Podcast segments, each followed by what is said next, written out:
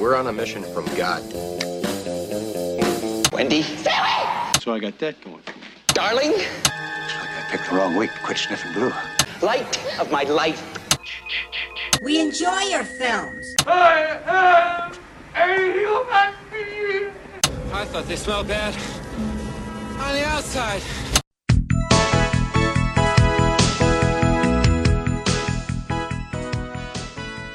Welcome to Vintage Video, where we're rewatching the 80s so you don't have to.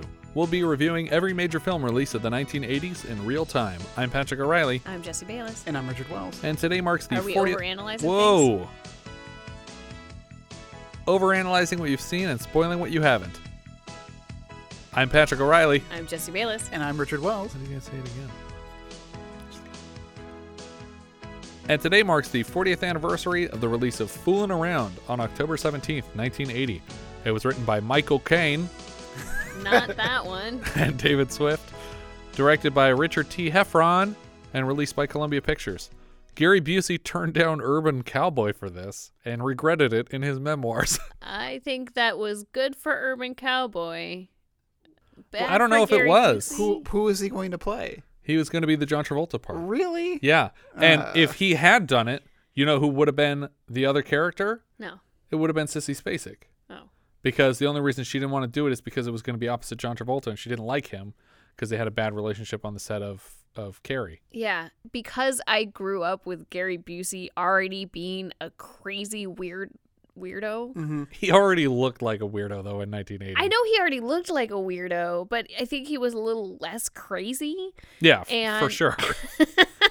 a little less brain damage from motorcycle accidents and Yeah. whatnot. Although, yeah, if you haven't seen DC Cab, he's not. pretty much full Busey in that movie. yeah.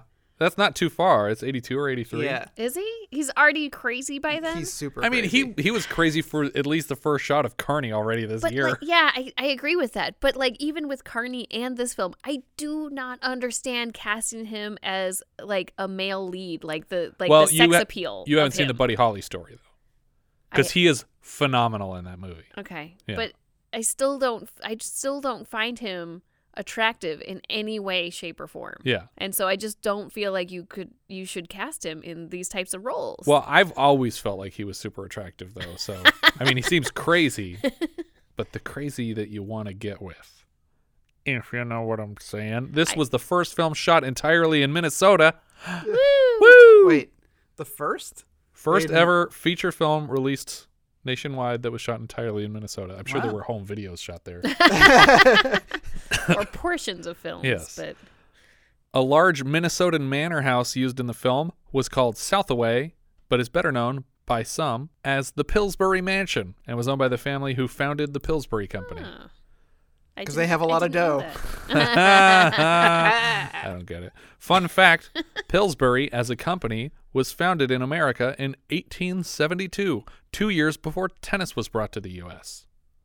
I'm sure they didn't have the little popping canisters back then, though. huh? That's true. Yeah. For the tennis balls? I'm just saying the court wasn't. yes, for the tennis balls. but Pringles is a laid back company. They said, fuck it, cut them up. the home video version, the one we watched, is 10 minutes shorter than the theatrical cut. As a result, the poster, which is crowded with caricatures of Wes's various antagonists, has a few people and a dog that I do not recognize from the film. we open on a college campus in full swing. It's crowded with students, and Wes is walking through the crowd, seemingly looking for someone and just crashing into people distracted. Clay, a friend of Wes, is watching a group of sunbathing girls with binoculars very discreetly just from his roof Yeah. across the street. and they just start shouting. yeah, I, I don't know if they were sunbathing. They just seemed to be outside. I don't know I thought one doing. was topless, but she was just wearing a very skin-colored yeah. top. That's she was what. just wearing skin colored boobs. yeah, but that's what qualifies as sunbathing in Minnesota. Oh, okay, I can that's true. attest to this. That's from all they got. Wisconsin. he notices Wes walking in front of the girls and he calls to him to come across the street and move into the house. This is their frat house or whatever, a house that they're renting together, and evidently they're going to be sharing a room. We cut to the campus bookstore where Wes is collecting his textbooks for the year, and William H. Macy shows up as Bronsky. He's a black market textbook salesman. And he's I don't think that's the only thing that he sells. yeah, no, he's got other things uh, lined up. But here he's pushing a baby carriage around that's just full of textbooks. I'm sure he makes more from this than he does from the cocaine, though. Yeah. Not only are these books going to be cheaper, but he promises they'll come with all the answers that he'll need for the whole semester. He meets back up with Clay in the food court, who informs him that these books are out of date and essentially useless. He just wasted $78 on them, which was half price, so they were like over 150 bucks. That's what I paid for books in 2000 something. Well, so in 1980, that's easy. ridiculous. Yeah, I think I paid $150 for one book. yeah, one year. totally. Uh, also, he's supposed to be studying architecture, and I imagine architecture books are probably very expensive. Yeah. But also, How does an architecture book have the answers written in it? yeah, and also, how does Clay, who's not an architecture student and says he's never going to graduate because he's got a one one GPA, Yeah. like how is he? How does he know that these books aren't going to be Well, useful? to be fair, it seems like uh, he's just starting college here, so these are probably just gen ed type books. Mm. Yeah. But I think Clay knows because Clay has been here. He's been around the he's been around the track. He knows this guy who sells these things. He's the Van Wilder. Yeah, of because he school. apparently knows who the guy is and what kind of car he drives. But yeah, some, so somehow Clay knows exactly what where the guy lives and what his car looks like, and he drops Wes off outside his place. Inside, Bronski's on the phone talking about, oh, we got to get rid of that that uh, Mexican shit because we have some Colombian coming in, and uh, and he's like talking about all his drug deals, but he does books like on the side, I guess. Well, and he's got like a bodyguard and another guy Yeah. working for him in there. and Wes knocks on the door, and Bronski lets one of his buddies open the door for him. So when he comes in, he says, "Hey, I was looking for a refund on those books you sold me. It turns out they're they're not any use to me." And Bronski makes it clear that all sales are final. And Wes doesn't really put up much of a fight here, but outside he tells Clay that he's got a plan, and he's looking at Bronski's Porsche outside. Bronski hears a horn honking from inside of his coke lair, and he runs to check on the sound. They have hooked up his Porsche to Clay's tow hitch and lifted the car up into a tree to hold it hostage for a refund. He says he's going to rearrange his front end if he doesn't get his money back. But he's not giving the books back. That's what bothers me. If you want a refund, you have to return the product. But apparently he gets his refund and everything's fine, and this Brodsky character never comes back. Like I was sure this guy's a drug dealer on Right. campus, and this is going to backfire eventually. But we never see this character again. Well, Well- we don't know what happens in those lost 10 minutes. That's true. uh, if I was Bronsky, I would cut my losses on this one deal rather than attract more attention to my drug deal empire yeah, that's going on. probably. Yeah, I want to see when they lowered this Porsche back down because I want to see how you can get that Porsche down without actually hurting its front end. I don't know how you got it up in the air without, you know, wrecking its That's bumper. true. Um, Wes shows up at a laboratory on campus as a subject for some kind of scientific study. This is an experiment in psychological response to pleasure pain. What do you mean, pleasure, pain? It reminds me of something Venkman would do. I'm studying the effect of negative reinforcement on ESP ability. The effect? I'll tell you what the effect is. It's pissing me off. The student conducting the experiment, Susan, straps him into a chair. She says that she's going to ask him some questions, and if he gets them right, he'll get a little shock, she says. So that sounds backwards to me, and this is literally what Venkman does is give people a shock when they get the answer right. But she says that she's going to shock him when he gets the answer right. She pressure locks the room shut and asks him a test question. Is the object I'm holding right or wrong? Right or wrong for what? Just answer the question. A banana? I, I guess it's wrong. Very good. He asks why. So, but this is so confusing because then Wrong wrong, is right. Wrong is right, and right or yeah, she doesn't tell him no, what the but correct wrong, answer I think was. wrong is wrong because otherwise she would have shocked him. Uh, I don't know. If he got it correct, she would have shocked him. So he must have gotten it incorrect, which means he said the opposite of So the truth. So wrong is wrong. So the banana is right, and he said it's wrong. And since he got it wrong, he didn't get zapped. Also, none of this is relevant. No. the next object is a horn. You're not responding, Mr. McDaniels. Is this object right or wrong? I would say it's right. Mr. McDaniels, wrong was right. which means that he got it wrong and he still got zapped. He's not supposed to get zapped when he gets it wrong. No, he got it right. See, at this point, I was sure that just saying the word No. right would get him shocked, but Yeah. that is not the case either. Well, so far it is. The next object was a horn. He calls it right, and she says wrong was right, meaning that he got it incorrect. but he still gets zapped. But she wants incorrect responses. Right, and he gave her the correct response. I think we need to move on. Yeah, he he gave her the incorrect response, and he got zapped. He's he's supposed to get zapped. I don't understand. he tells her that the next object, a shoe, is right, and she says wrong was right, meaning he answered incorrectly. And so this time he's not zapped, which is correct. She only screwed up on the middle one. He says a Coke can is right and gets zapped, but then the chair malfunctions and it's just zapping him continuously as it spins around like an astronaut in training. Susan rushes in to unstrap him and apologize, and she walks him out of the lab, but he's a little dazed and like tripping over things. He asks if he can come back to earn more money tomorrow, and she says that he's basically spent as a test subject, but there is a construction yard downtown that's hiring. On the job site, Wes is looking for someone to apply for a job through when a guy pulls up in a convertible. He points to a temporary road sign in the parking lot blocking his spot, and he demands that Wes move it, even though he doesn't work here yet. Despite not working here, Wes follows these instructions and he pulls and the man pulls his convertible into a wet asphalt parking spot. He did, and he did protest at first. He's like, "No, I don't think you should park there. The sign says no parking." He's like, "I like, park "I there park every there every day." day." Yeah. and he does. So he does what the guy wants. And to be fair, the spot is labeled with his name. So they should have given this guy a heads up that they were going to re asphalt his parking spot.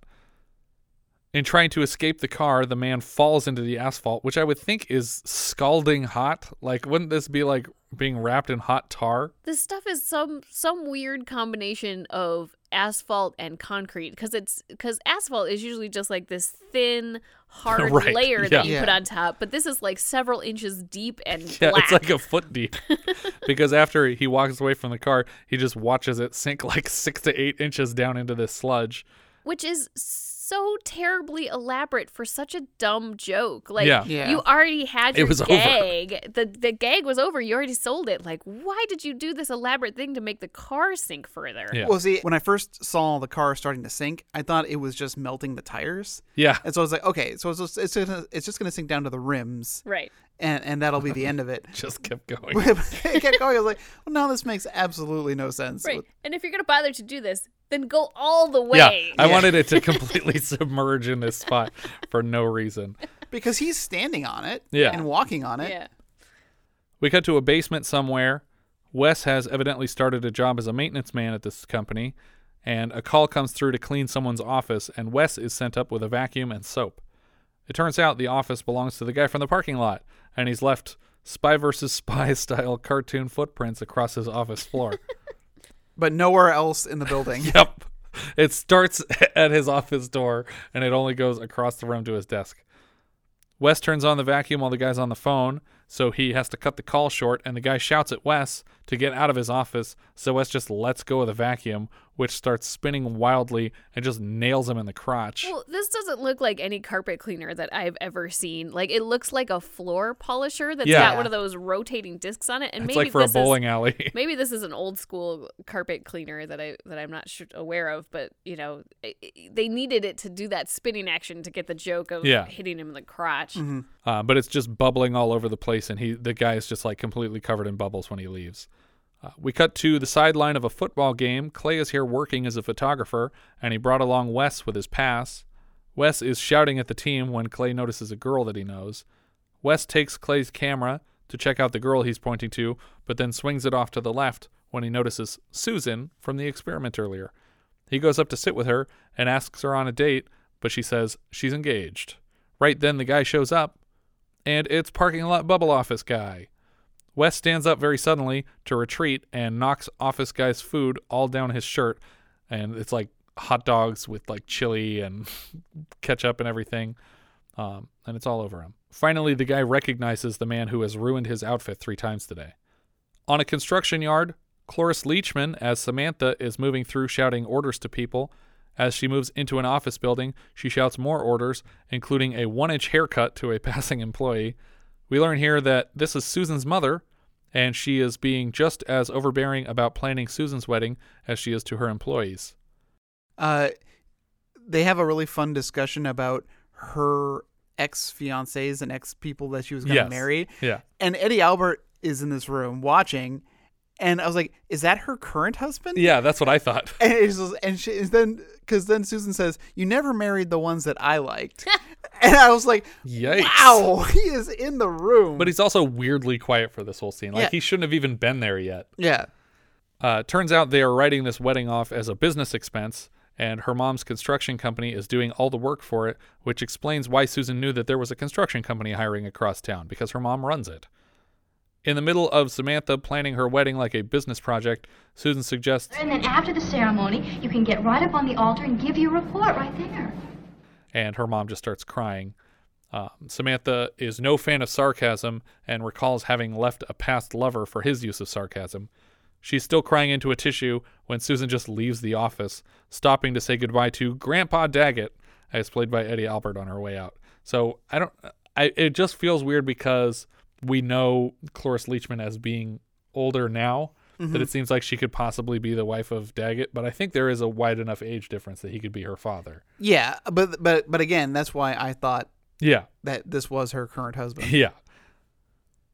Wes sees Susan at the elevator on his way down the hall carrying a ladder, and they chat for a bit about her boyfriend and the hot dog stains from the football game. She mentions that her mom is the president of the company and that her grandfather founded it.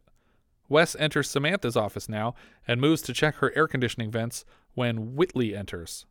Uh, Whitley is the parking office hot dog boyfriend who I will now just call Whitley. He came to speak with Samantha about a forthcoming promotion he expects, and Daggett seems unready to let Samantha take over the company and moves behind her desk to hear what this man has to say. Presumably, he expects some kind of promotion just for marrying into the family. Wes overhears the man's speech about wanting to learn every aspect of the business and mutters, What a dipshit this guy is.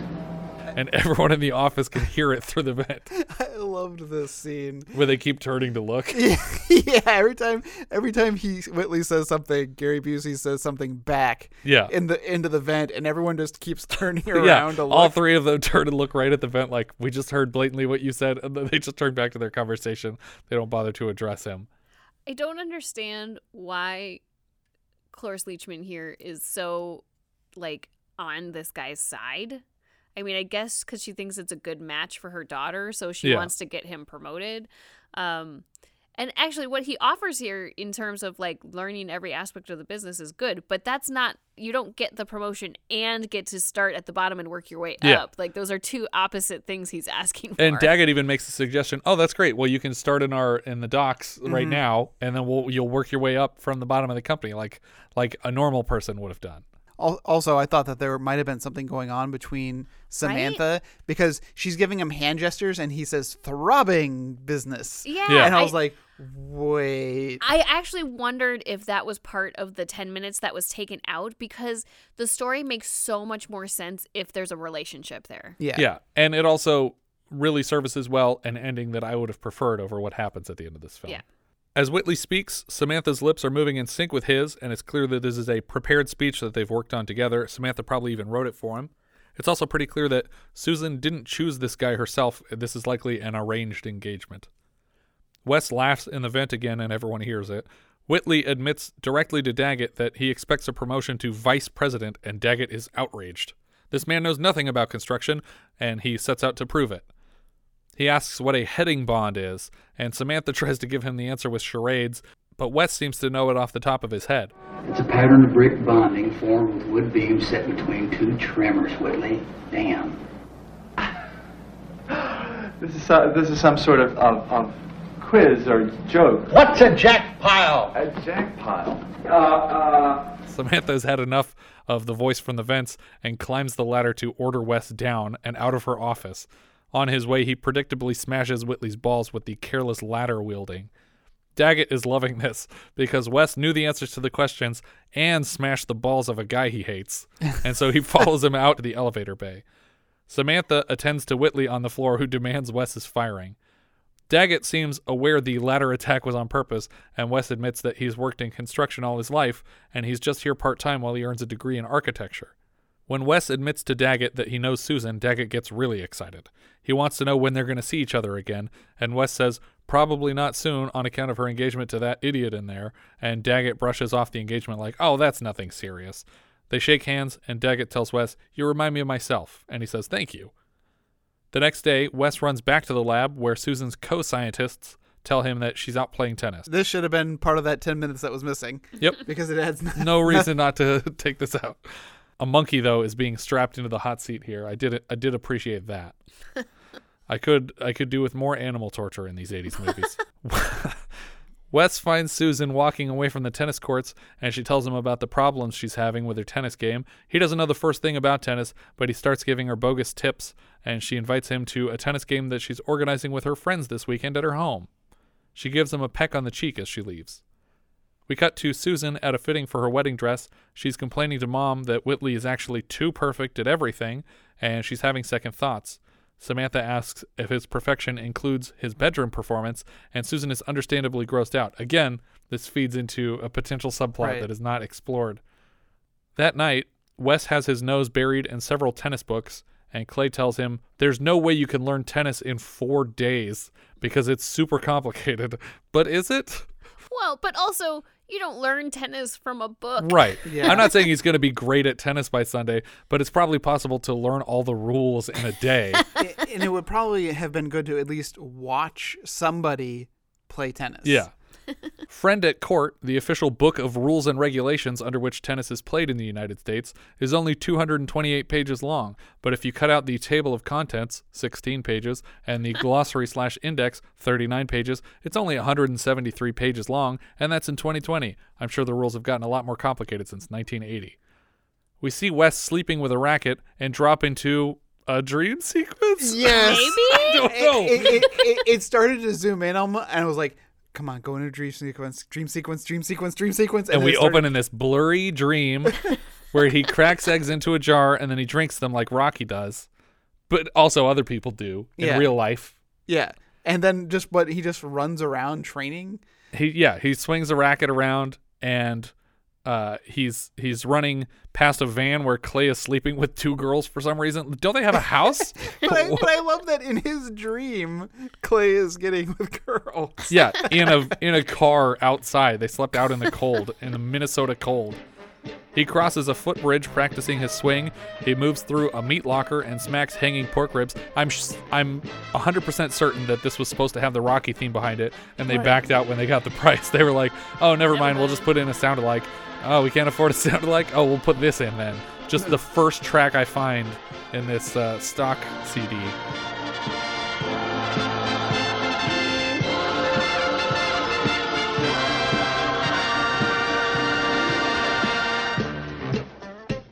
Uh, he climbs the stairs to the top of a tower and then hammers a tennis ball out onto a freeway. And this is the end of the dream sequence, Well, I guess. But also, only that very first shot in the sequence had like the blurry edges. The whole rest of this is just like clear, crystal clear, Yeah. like it's the rest of the film. So there's really no, no reason that this had to be a dream at all.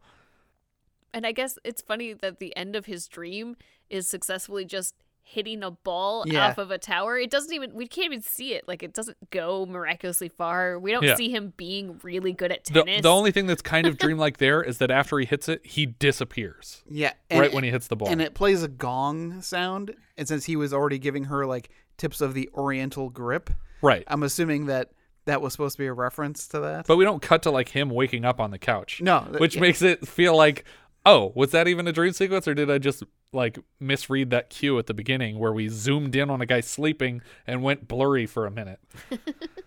Wes walks up to Susan's place with a duffel bag full of his golf shit. Uh, they're tennis. yes.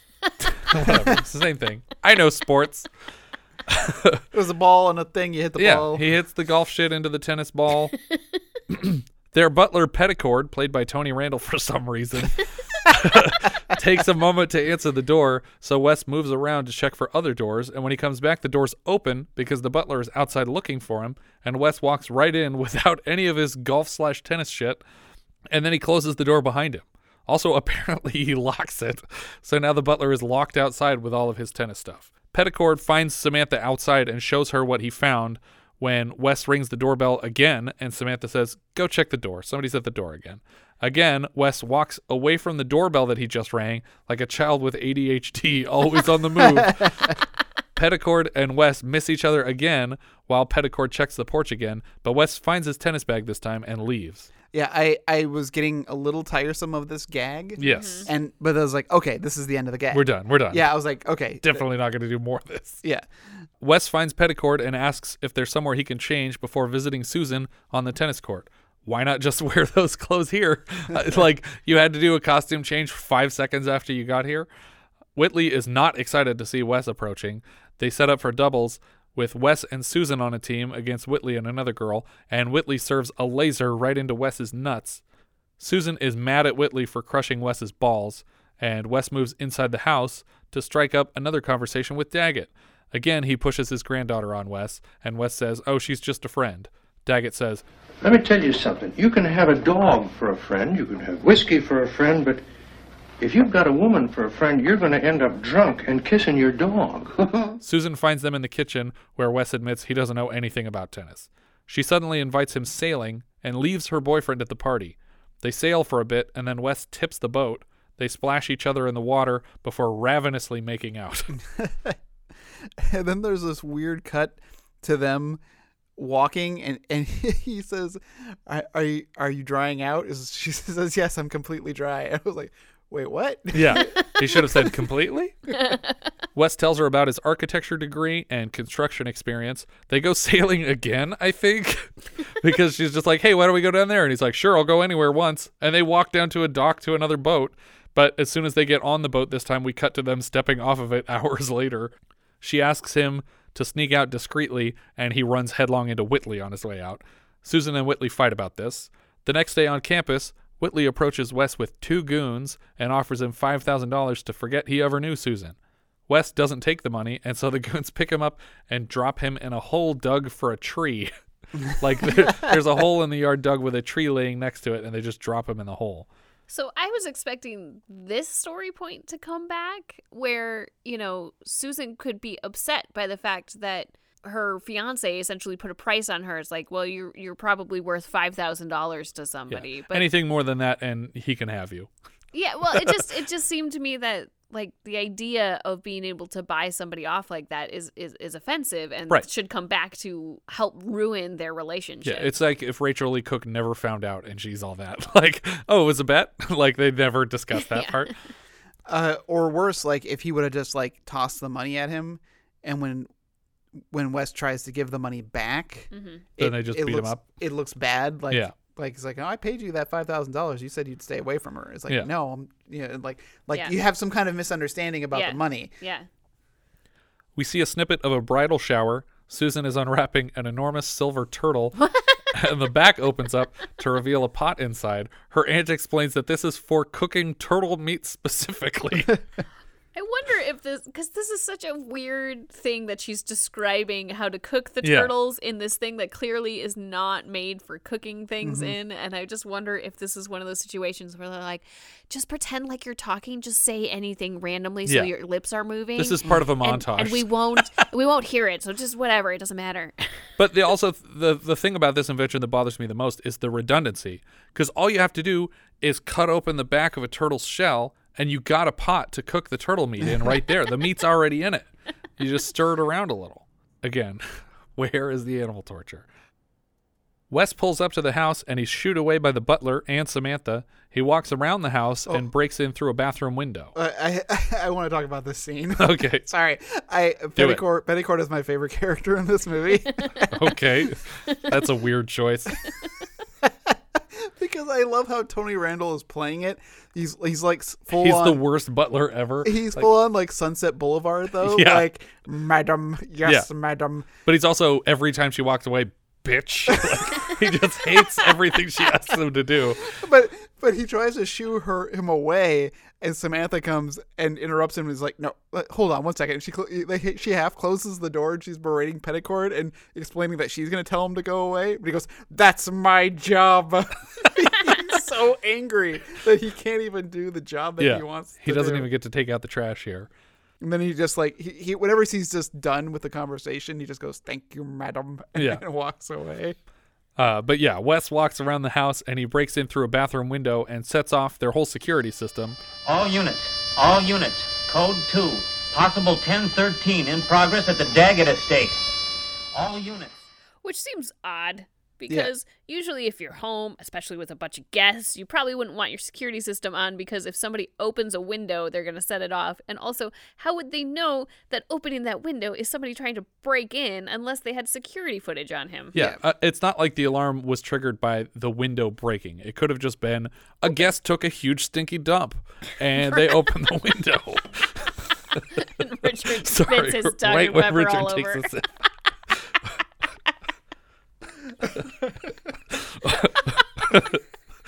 Uh, Wes steals Petticord's coat and a tray of appetizers while Petticord is in the bathroom, and then he sneaks into the party with them. He tells Susan that he has to speak with her, and they crawl under a table at the party where they just continue to talk about how he needs to talk to her. Like under they've been under the table for 35 seconds already, and all he's communicated to her is, "I just need to talk to you for like 15 minutes." That's what he says. You don't need that much time to explain what you're here to do. But also, they're not under a table. They're literally under the piano. There is Yeah. no like cover or like.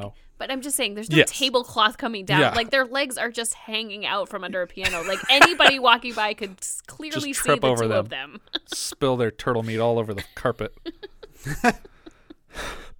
they sneak out to the kitchen where Wes snags a bottle of wine on their way out of the building. The butler keeps trying to bring Wes to Samantha's attention and she keeps dismissing him. So he tries to quit his job. Yeah. He like goes and packs his bags with all this stolen wine from the kitchen. Yeah. And he just walks out of the building with his hat. And uh, Samantha at the door is like, "Well, where are you going? Like, hold on." And he's like, "Nope, I, I don't work here anymore. Bye." I don't have to take this shit, madam. You are dismissed. Thank you, madam. Outside, though, he is immediately arrested by the security team, who assume that he is the person who broke into the building. I assume they would have just taken whoever came out of this building first. I guess. Like that seems so weird because again, he doesn't look like the guy, so they clearly didn't have footage of the guy that And was there's breaking 40 in. people here for a bridal shower. And this guy is wearing all the fancy pants clothes. Like Yeah. he's probably not the dude that broke in. But he does have two briefcases full of stolen wine. Yeah, But they don't know that. Yeah, when they they, don't know that him. yet. Right. So I thought what what they were going to do is they were going to tell him to stop and like like start to cuff him and he drops the suitcases and they open up and that's when you would see all the stuff that he's stolen from the house. Yeah. But that doesn't happen. But Samantha vouches for him here, and she recognizes him as one of her employees. And then he moves back inside, and he's like, "Fine, I'll continue to work here." Wes and Susan leave in Wes's van. They walk along a river by a dam somewhere. Okay, not just a river, but a terrifyingly It's the Mississippi, guys. It's like it's like moving it? so fast. Yeah. I I would just be scared of accidentally like just falling in. Yes, I recommend not falling into the Mississippi. It Does the Mississippi go uh, through Minnesota? yeah. I didn't know that. it but but where they are specifically is next to like a waterfall or flood control. Yeah. Yeah. And it's just raging it's raging water. It's it's got to be loud as hell. But it's also at like a 40% grade, which was confusing the hell I out of her. like- She's like, Yeah. Are they like tipped forward as they're walking? What is happening Yeah, here? the angle on the camera because it's cut off, you just see it looked like you comped in a river at the wrong angle behind yeah, them. yeah, it does. It does look like that. yeah. I, I I was just just horrified. Yeah. Like like I don't I would never get that close to like the Niagara River Yeah. by the falls like where they have like guardrails. Mm-hmm. Like I was like, no, I don't even want to get close to that guardrail. Well, you're not going to like the tickets we got you for the the ladies in the mist for your Christmas present. I've been on them. Have you? Yeah, man in the So you just lied to us that you wouldn't go that close to the water. I don't like to. I did it to But this- piss myself off. Uh, and this was a place with no handrails. yeah. It Well, was- we got you a ticket on the boat with no handrails. Oh no. Uh, they finish their walk and they get to the van again and then move into the back seat of the van to have some van sex. Afterwards, he tells her that he loves her and she can't believe what she's done. When she gets home, her mom is waiting up to lecture her for walking out on the bridal shower. I thought your I thought your observation here though was kind of interesting. What's that? You said that no man would get away with this in a movie. Oh, right, yeah. That, Th- that you wouldn't be the doesn't- protagonist anymore if you were like, "Oh, I have a fiance, but I just screwed this guy in the back of a van." Right. Um, her mom sits her down and reminds her of a trivial grade school crush that she outgrew, and I think she's trying to draw a comparison from Wes to that, like, "Oh, you've always been attracted to idiot children, like, just drop this kid." and stay with the guy that we're paying everything for. But again, I don't really understand what like they haven't really established Whitley as being a catch for any reason. It's like Yes. we haven't shown that he is especially rich on his Nope. own. We haven't showed that he is sk- a skilled businessman on his own. We haven't established him to be the perfect match for any reason. But also, aside from trying to pay him $5,000 to leave, he also hasn't been especially an asshole either. Yeah. He's just kind of boring. he, he's he's been a little obnoxious, but that but it doesn't justify what's been going on. Mm-hmm. Um, and I just worry that maybe he's a Baxter and he doesn't deserve all the hate. Susan heads to bed and Samantha moves to Petticord's room and has sex with him. Yeah. And thanks him for coming back to the house. I think I missed that moment. Yeah, I did on my first pass too, but then I saw it on my second pass. I was like, okay, so there's at least a seed for what gets set up Yeah, towards the end of this film. Because I was But so confused by the ending. Later. you can cut this out very easily and not affect the movie at all. Susan goes to Wes's frat house in the middle of the night and just wakes him up to say, I can't see you anymore, and then turns to run away. The next day, instead of right now, when he could easily catch up with her, the next day he tries to reach her at her home, over the phone and in person, but Samantha keeps rushing him away.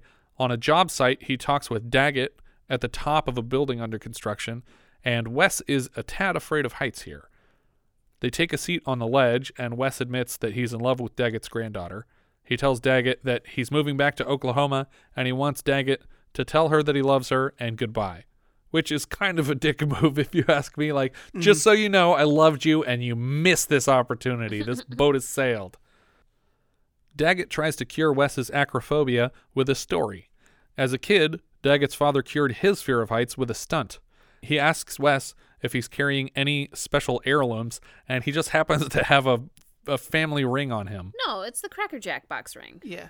I don't know why he would bring it here if his plan was, I'm going to go back to Oklahoma, fuck off I think this he girl. had it on him because it was precious to him. It was special. It was from oh, their just as a memento of their river walk? Yeah, they And went on a date. fuck? She was eating Cracker Jacks. It came out of the box, and he kept it. Okay. Either way, he's got that, and uh, and Daggett takes it and he says what his father did, which is he took this precious watch and he put it out on the end of an I beam, 34 floors up, and he sat there and watched it all day because he was too scared to go out and get it. Now, the quality of this version we were watching wasn't all that great, but it really looked like Yes. Eddie Albert went out on that beam because, like, I was like, okay, that's a stunt double. But then he turns around. And I was like, No, that's Eddie Albert. That's Eddie Albert. Yeah. And I think they are really high up on a building, but there had to be just netting like crazy underneath them. Yeah. But even then, if you lose your balance here and fall and hit this Crack beam your on your head way on the down, you beam, could yeah. break your arms, you Yeah. could break your ribs, you could die easily. He's not a young man. No. He could be Cloris Leachman's dad. That's how old he is. But then he says at dinner that night, he impressed his father by rolling up his sleeve to reveal, you know, I got that watch that was out on the end of the I beam. And he wanted the watch, but he couldn't stomach the drop, and he sat there and watched it all day. And so he takes Wes's ring and he puts it on the end of the beam, and he says, All depends on how bad you want something. and then he walks away. And I, I, I loved that this moment happened because it was like it was exactly what I wanted to say to this character, and I'm like, Mm-hmm. why are you giving up at this point? Like, it seems weird that you're not trying harder if this is Yeah. what you want. And Wes just sits there and stares at the ring for a while, and he makes like a half attempt before just retreating and going home and giving up on everything. But I do feel like the beginning of the writing for this movie being decent is this one speech that he Mhm. gets from Eddie Albert. And this crazy third act. Yeah, the third act is so fucking good compared to the beginning of the movie. I feel like someone like they wrote this in thirds, and the last guy was like, "This is garbage, you guys. Hold on." Whitley meets with his pair of goons, and he pays them a thousand bucks up front to keep Wes away from the wedding. At home, Wes is vomiting in a bucket from having drunk too much beer when Clay enters and suggests they go for a drive with the windows down. By coincidence, he takes Wes past the building with his ring on the roof, and then he just jumps out of the van and races to the top of the building with Clay and these goons following him. Wes gets out on the beam and collects the ring, but Clay from below thinks he's committing suicide and he's shouting up, Wes! He's not worth it! when Wes turns around, though, Uh, he finds his path blocked by the goons, and they say basically they're going to keep him on this beam until the wedding's over. Which so I thought he's was going to be pretty there. smart on their part. They're Yeah. like, Yeah. just we'll just wait. We'll wait this one out, and Yeah. then we're good to go. But instead, he turns and he jumps off the beam to grab a passing bucket hanging from a crane, and then he rides the bucket down to street level. It reminded me a lot of the scene in Super Mario Brothers yeah. when they jump from the ledge to this bucket, uh, and is in the bucket trying to Mhm. kill them with a, a Super Scope 6 or a Devo gun, whatever you want to call it. He shouts to Clay for his car keys and then doesn't make the catch, so the keys just plummet many floors to the street. I thought it was just such a weird story choice to be like, let's have him try and get the keys from his friend. No, that doesn't work Yeah. because it was unrealistic that he was going to make that catch anyway. Um, but then when he's about 30 feet from the ground, he jumps out of the bucket, even though it's still coming down. Yeah, yeah, yeah. But uh, he approaches the goon car because he thinks, oh, maybe I can steal this. But they see him from an elevator and wave their keys at him to mock him. They're Uh, like, oh, you looking for these? It's like we're gonna be right down there, and then he start when he starts moving the cement. They're all, hey, wait, wait, wait, wait, Whoa, wait, whoa, wait, stop, wait, stop, don't kid. do Hey, that, please come don't do that. it's just like no, you guys already lost your Yeah. your your ability to say no. But yeah, so he drags the chute of this cement truck over and just fills their convertible with concrete before running off to hitch a ride on a passing bus. It, it does. It's nonstop from here on out. This Yeah. movie is ridiculous the whole rest of the way. Uh, he barely gets onto the bus before the doors close, and it looks like just by chance in the scene, his foot gets caught in the door. Yeah. But the goons are trying to grab his foot, and it's hanging out of the door. And eventually, the goons wrestle the whole door off of the bus and just throw it at the bus as it continues to drive away from them. The goons bust up a hot dog stand and steal the hot dog mobile parked behind it to chase after the bus. And I was like, "Th- that's exactly what I wanted to happen when I saw it in the background. And you did it. You stole the hot dog. Everything that I want to happen from this point on happens. very nearly almost everything that I wanted to happen. but yeah. Um, but they catch up to the bus, and Wes is trying to explain to the driver what happened to the bus door when somehow one of the goons has caught up with the bus, gotten in the back door, and is racing down the aisle Well- well, toward him. Yeah, I, I think they stopped. For some reason, the bus driver only now is upset. Yeah. and is telling Busey to get off the bus. Yeah. it's like, but he. Why didn't you not let him on in the first place? Yeah. I thought he was more like stopping because he realized the door was missing, and um, and Wes was just like, "I gotta go. I don't have time for you Yeah. to stop for a door," and Yeah. he just left. Yeah. But the the goon is coming up the center of the bus when he jumps out the front door and he climbs into the bucket of a passing cherry picker truck. So now the goons are chasing him in the hot dog and he's in this cherry picker bucket and he's he has the controls so he's able to raise and lower the bucket to escape their grasp but nearly decapitates himself Oh several God. times on these passing footbridges. The stunts here are incredible. This had to be like the entire budget was just the end of the movie. Yeah. I, I was so nervous every time he would just lower Yeah. it down and duck and just barely. I was like, uh. but twice he barely ducks under this bridge to avoid clipping his whole head off. I'm not entirely sure why it was necessary for him to Go up at go all. up at all because it's not like these guys in the Wienermobile are going to be able to reach Yeah, him. they're in the inside the car. One is like standing out of the top though, Yeah, trying Yeah. to grab at But him. it's like a sunroof out of a car. Like Yeah. you're not going to be able to pull a man down off of a cherry picker. no, for sure. um, I, I love when he hits the the the the trilight signal that's Yeah. dangling and it's Yes. spinning around, and so no one knows what direction like the light is. so all these cars just go into the intersection and crash into each other. Yeah, it's it's incredible that they were able to do that stuff. But they're tearing the parts off of passing cars. They break the ladder of a man trying to fix a street sign. It's really great footage. And he's just dangling there from from the Yeah. hanging. Uh, He's like, "Somebody light." help me!" And he keeps yelling to people that he sees what time is it. Yeah. because he wants to make sure he's and they're late. they're managing to answer before he's out of earshot. Yeah. which I love. Uh, meanwhile, the brakes are out on the hot dog mobile, and it's just speeding down the road, nearly crushing a pedestrian who does like a full somersault in front of it. It's a really dangerous, close Yeah. stunt. Uh, they swerve onto some railroad tracks, which for some reason lead to a ramp into a lake. and the the whole they drive a fucking Oscar Mayer hot dog car into a lake. Yep. It's incredible. Wes jumps out of the bucket and tucks and rolls on the side of the road. And when he stands, he finds a group of hang gliders setting up shop on a hillside. I was laughing so yeah, hard. he's just was like, "Oh my god!" he's gonna get on one of these hang gliders. And it's not even done being crazy yet. He can see the church from here on at the top of this hill, and he hears the chime of the bell. It's one o'clock. That's when the wedding's supposed to start. And so then we cut to the hot dog car floating through the locks of a nearby canal, and we get our second scene of a lock operator phoning in a car in the locks for 1980. Weirdly, this only happens in Cloris Leachman movies. because we last saw it in Herbie Goes Bananas.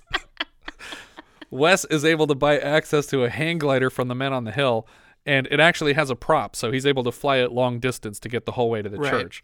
We're getting shots now from outside and inside the church, and it has this enormous circular stained glass window, and I knew instantly how the film was going to end. But I was sure, like, no way. After that car crash scene, like, there's no way there's any budget left over for what Yeah. I want to, desperately to happen here. I, I was just like, I was just so excited Yeah. about the stained glass window. Yeah. Daggett walks Susan down the aisle, but neither of them looks particularly excited. Right when she gets to the front of the church, Susan turns to run out, and Samantha tries to stop her in the church lobby. Mom, I love you, but I don't love him. What will I tell them? I don't know, but you'll think of something. You always do. Susan runs outside and immediately recognizes Wes in this hang glider from hundreds of feet below. And I, I was really mad, and I was like, no, don't go outside. Yeah. You need to be You're inside. ruining the Yeah, surprise. right? this isn't going to work out. My note is I'm getting serious stained glass window blue balls right now. That's great. Samantha gets an idea and she runs back inside and she has co opted the wedding. Now she is the bride and her groom is Petticord.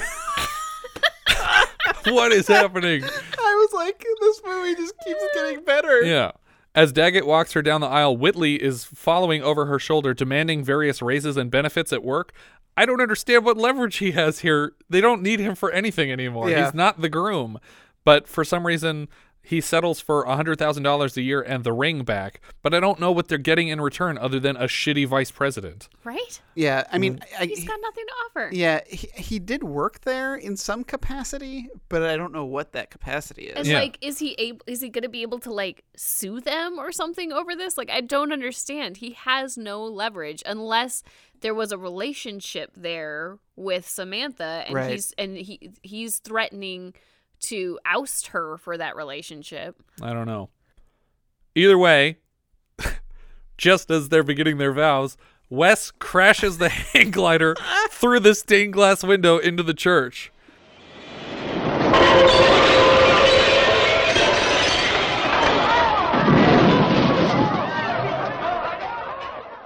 And Samantha and Petticord just tell everyone to shut up so they can finish their vows and kiss. And then Susan finds Wes in the wreckage of the hang glider crash and kisses him. And that's the end of our film. Now, there are two ways that this could have ended better. The simple way would just be that he interrupts the wedding, Right. like their vows. Mm-hmm. After she's she she has to make it clear that she doesn't want to go through with the wedding, mm-hmm. and she turns around to walk away, and he crashes through- through the stained glass window. That might be the obvious choice. Another choice I would have said is if you drop the scene with her sleeping with Petticord, and you have her deciding to marry Whitley, because we kind Right. of set Oh. up that Right, right, right. relationship, and that would explain why he's asking for a specific kind of raise as they're going down the aisle together. Because it's like, well, I don't want to marry you, and it's like, how about a hundred thousand dollars? And it's like, okay, Yeah. and the ring back, and that, and then they get married. But instead, it's her marrying Petticord. But that's the end of our film. It's uh, and the relationship would account for why Samantha was so into him earlier in the film. yes, and if, if maybe at that point um, Susan had left and Samantha and and Whitley were at the front, but of course Wes doesn't know that it's you know it's not Susan from behind. Right. It just looks like her, and and and then he crashes through and interrupts that, and you know has his Stella moment. Yeah. and he's you know trying to stop this wedding, and she turns around and there's the reveal that it's not Susan anymore, and then you know Yeah. they go walk off into the sunset. Yeah. This was directed by Richard T. Heffron. He directed Westworld sequel Future World. He also did a he directed a True Grit TV movie sequel called True Grit: A Further Adventure. He also did 6 episodes of the miniseries North and South Book 1. Writer Michael Kane is not the one you're thinking of, unless he is. He previously played Abe Titus, Taco Tycoon, in Middle Age Crazy, and Herb Morris, former Secret Service head in The Kidnapping of the President. This is his only screenwriting credit. On IMDb, this is actually Michael Kane Roman numeral 3, not Michael Kane Roman numeral 1, who has a story credit on Smokey and the Bandit 2 and wrote dialogue for Jaws 3D, and not Michael Caine with a C Roman numeral 1 from The Island or Dressed to Kill or Jaws 4. Writer David Swift wrote and directed The Parent Trap, uh, both versions of it, and How to Succeed in Business Without Really Trying. He also was an animator on Snow White, Pinocchio, Fantasia, and Peter Pan. Hmm. Hmm. But he's not one of the nine old men I looked. Mm-hmm. Gary Busey was Wes. He was Frankie and Carny earlier this year. He had previously done the Buddy Holly story and Big Wednesday and would go on to Lethal Weapon, Predator 2, and Point Break, among many, many others. Annette O'Toole is Susan. She was Alice Perrin in Cat People. She's Elaine in 48 Hours. She's Lana Lang in Superman 3. She's also Beverly Marsh from the It TV miniseries. And she was Lisa Bridges on Nash Bridges. Well, she also has another Superman connection. Uh, Yes. On Smallville, she played uh, Ma Martha Kent, Yeah. Uh, so she came back because I think she was the original Lana in the first Superman as well. Well, she only has like one line, one or two Oh, lines maybe. of dialogue. Yeah, I Um, checked for previous Supermans and I didn't see it. I just saw the third one. Yeah, but- and and so she so as soon as I saw Annette O'Toole in the credits, because I will admit that I watched the several of the first seasons of Smallville. and- just for her.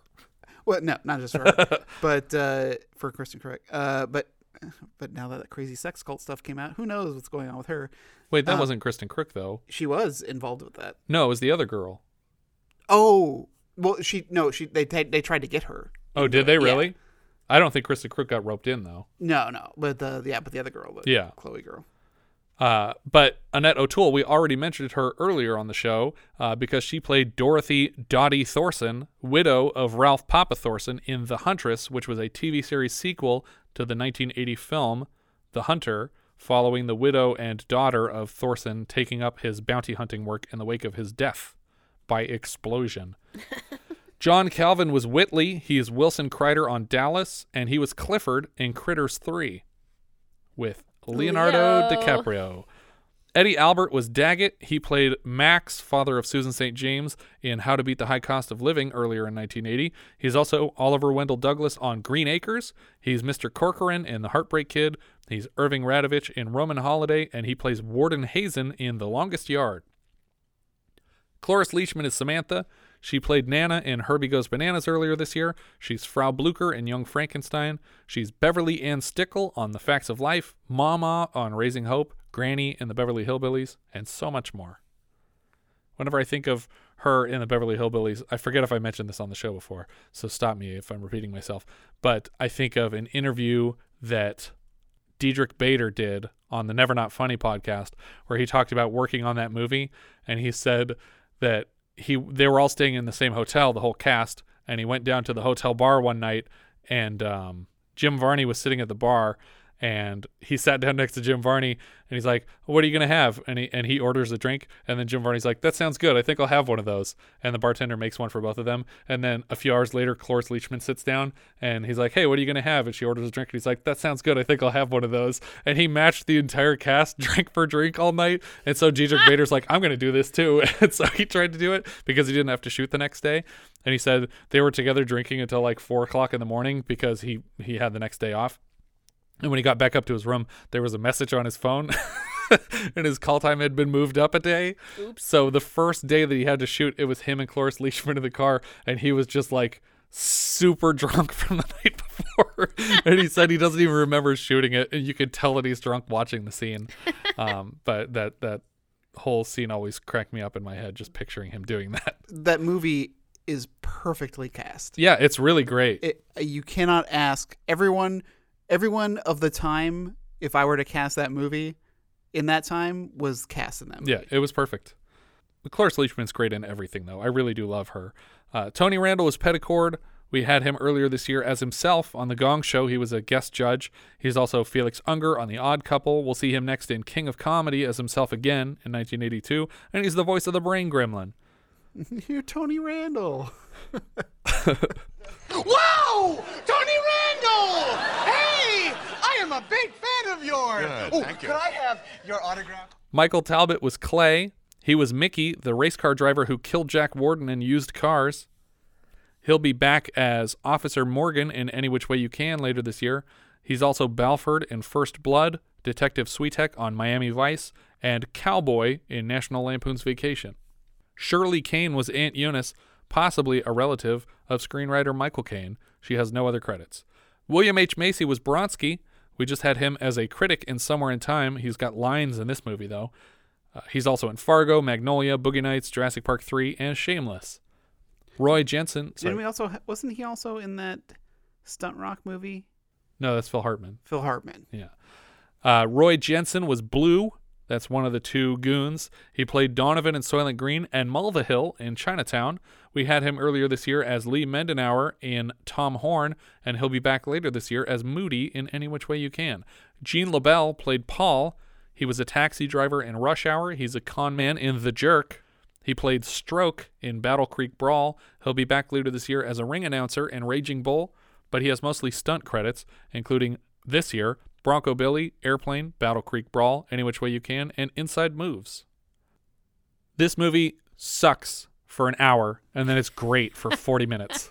Was that 40 minutes of I, th- movie? I think it's like an hour and a half. Or No, no, the, but the, the third act Yeah. is Yeah. like like maybe 25 minutes. And it's so great. It's Every moment in it is exactly what I wanted to happen. If it had been that mad cap for the entire movie, it would have been this Yeah. would have been a no-brainer like great film. Yeah, and I think that if if you had had some of the more exaggerated moments earlier on, I think that uh Susan's, you know, desire to be with Wes would have made a little bit more sense. Like I don't think he was super you know, desirable. I, I don't understand why she wants to leave this other guy for him because he doesn't do anything super special for her. Yeah, and especially their first encounter, she does not seem interested at all. Mhm. Like she's apologetic for what she did to him, but she's just like, "Okay, bye, whoever you are. Go work at this company I've heard about." But he doesn't stand out in any way aside from not being a jerk. Yeah. The only way he stands out is that he's constantly showing up and inserting himself in her life. And he knows about construction. Maybe she finds that really hot. Maybe. yeah, I, I I think, think her need- grandpa finds it hotter. I, I think we needed more from Whitley to seem unlikable in Yes. her eyes Mm-hmm. because he never did anything around her other than hitting him with the tennis ball, and that wasn't really uncalled for since he'd already intent Busey had already intentionally hit him once. Yeah. And, or like, more than once. She states that she doesn't love him, which is Mhm. totally acceptable. Like he doesn't have to be a horrid human being for her to not love him. Right. Uh, but it doesn't seem like I feel like we just needed to push these characters further in, Yeah. in both of them. Yep. I agree with that.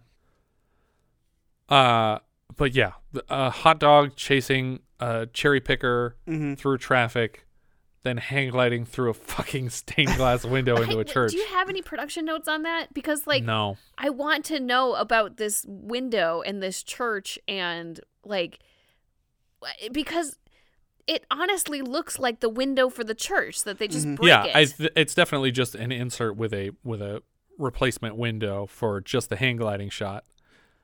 But um But, but it's such an elaborate shot. it really is. Like, I mean, so much of the money. Obviously, like they they they, they really badly comp in Gary Busey on the hang glider. Mhm. But Oh, wait, rest- yeah, when he's in the air. yeah. But the rest of the hang gliding stuff is like, yeah, this this is, this is real stuff. Flying over that waterfall, really close to the water. This is pretty. Yeah, and under the bridge over the water. Yeah, Yeah. this is all really impressive. And driving that cherry pick around, hitting a trilight signal, like all these things like that were set up on this road. So many car wrecks. And they're driving head on at a line of cars, and all of them are swerving off the road and smashing into things. Yeah. Uh, I I don't understand. It it feels like you're watching two different movies.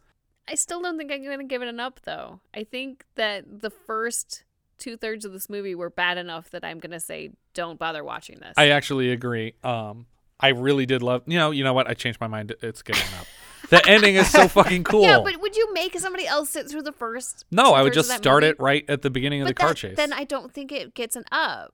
It's not a recommend. Well, it's kind of like if you were watching the first season of Dark Shadows, and you're like, "This is fucking boring. It's just people from a long time ago talking to each other in weird words." You're like, "Wait, and then yeah, there's better." a fucking ghost. What? There's vampires and werewolves and shit? Yeah, I think I think that that maybe the ending is even better because the first two thirds of the movie are so dog shit boring. that is just like, holy shit, what is why are they suddenly doing what I want them to do Yeah. instead of what I can't stand looking at? All right. Well, But I down for me. I had to like stand and applaud when he crashed through that stained glass window at the end of the movie because I was like, this is incredible. Thank you. M- my dad had to come in and check on me because I, I was I was so excited. That's great. he, he was walking by and he heard me going, "Yes, yes." like your dad should learn not to walk in on you when you're like that. Yeah. You'd think he'd learned his lesson. I by have now. the door open too. I want the whole house. Like, to Richard, know. are you watching uh, Can't Stop the Music again? uh, but yeah, so I think I think it actually is an up for me. It's going way down on my list. Yeah. but it's an up just because the ending is pièce de résistance. It's like uh, it's like Robert McKee tells uh, Charlie Kaufman in that bar in adaptation where he's like, "Wow them in the end. Yeah. You've got a story." it's like, okay, you you got it. You wowed me at the end. That was worth it. Um, but yeah. So w- was you up or down? I, I I'm giving it an up. I can't believe I talked you into that. It's totally a down. No, I'm just kidding. It's no, a, no, I, I I am so enamored with the third act of this movie that I can't think of anything else. yeah. But weirdly, as I was watching this, I feel like I had seen this before. Oh, really? Um, I I remember the butler character, and I remember specifically, I remember the line, "Can I interest you in some live bait?" Oh, okay. And I was like, Wait, I just watched it and I don't remember that line. Where was that? uh, when he's pretending to be the waiter at the at the party, Oh, like, and he's Before just she like, yanks him Sure. under the table. yeah, he's just like making fun Piano of table. whatever the hors d'oeuvres are. But I was like, God, I was like, I think I've seen this before, I, and I can't tell you that that I've seen it with any like like like I'm gonna watch this movie. It's just Yeah. like I must have seen somebody watching it or seen it on TV, or Or you just or- watch that one scene, even if you only remember Tony Randall and the bait. Yeah, um, but uh, it was weird that a lot of things started flashing in my head while I was watching this. I was like, and that's why I thought I knew what was going to happen. Like I must have seen this. That's why I know this is going to happen, and he's going to go through that goddamn window. I yeah, we we saw that coming as soon as they showed the big window. I was like, that's a big enough window that this hang glider would fit through it. But they're not gonna fucking do that. they spent so much money on all those cars crashing. There's no way he's gonna come through this window on a hang glider. and he did it. It was so great. Um. Okay, so that's a down and two ups. Where's this going on your list, Jess? It's pretty darn low. It is at 113. Okay. It is below Without Warning and above Mother's Day. Okay. Richard? um, I also have this pretty low, not that low. Um, I have this at uh, 71, Okay. um, which puts it below Roadie and above Smokey and the Bandit 2. Okay. Um, I actually have it really low, pretty close to Jess. I have it at 109. Um, but that puts it right under the Exterminator and just above Oh God Book 2, which when I think about Oh God Book 2, I can't believe anything's below it, but I guess there are things. Um, but yeah, that's where I have it. Um, I think that's everything for this one. If you guys have any thoughts you'd like to share with us, we're Vintage Video Pod on Twitter, Facebook, Instagram, and Letterboxd. Where, as I've said before, you can find each of our full movie rankings for the year. We can also be found at vintagevideopodcast.com. Please consider rating us on iTunes to help people find the show, and if you take the time to leave us a review, we will thank you personally in an upcoming episode. If you're feeling especially generous, you can also support the show through patreon.com slash vintagevideopodcast. Thank you so much for listening, and I hope you'll join us next time when we'll be discussing Times Square which IMDb describes like so Two ill matched teenage girls form a punk band and soon have New York City by its ears. We leave you now with the trailer for Times Square. There are eight million stories in the big city. People say I have a bird's eye view. Perched up here night after night, looking right down into the heart of the beast. That stuff comes with me. Would you get in the car? Yes, it's story time. This is Johnny LaGuardia. It's that kind of night and that kind of feeling. Uh, Pamela, this is uh, Dr. Huber of Columbia Presbyterian, professor of neuropsychology. He's attending this very privileged to have him here with us. I was in a car crash, or was it the war? But I've never been quite the same.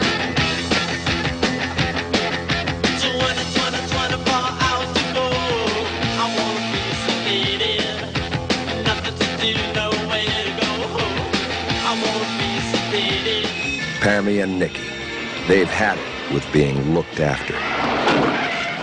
From now on, they're going to run the show for themselves and find themselves some dreams.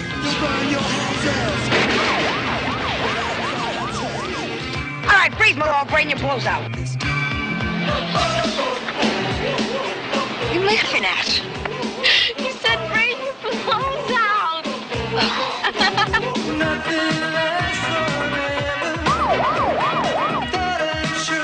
Out on the street and out of the night, they have a message for the city.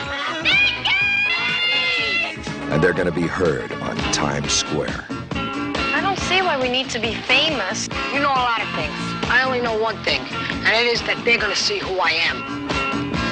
Apathy, banality, boredom, television. But a new iconoclast has come to save us. It's the Sleaze sisters. It's Nikki and Pamela. Go to it, girls. Get out of here! This is my place. You all need visiting. Out!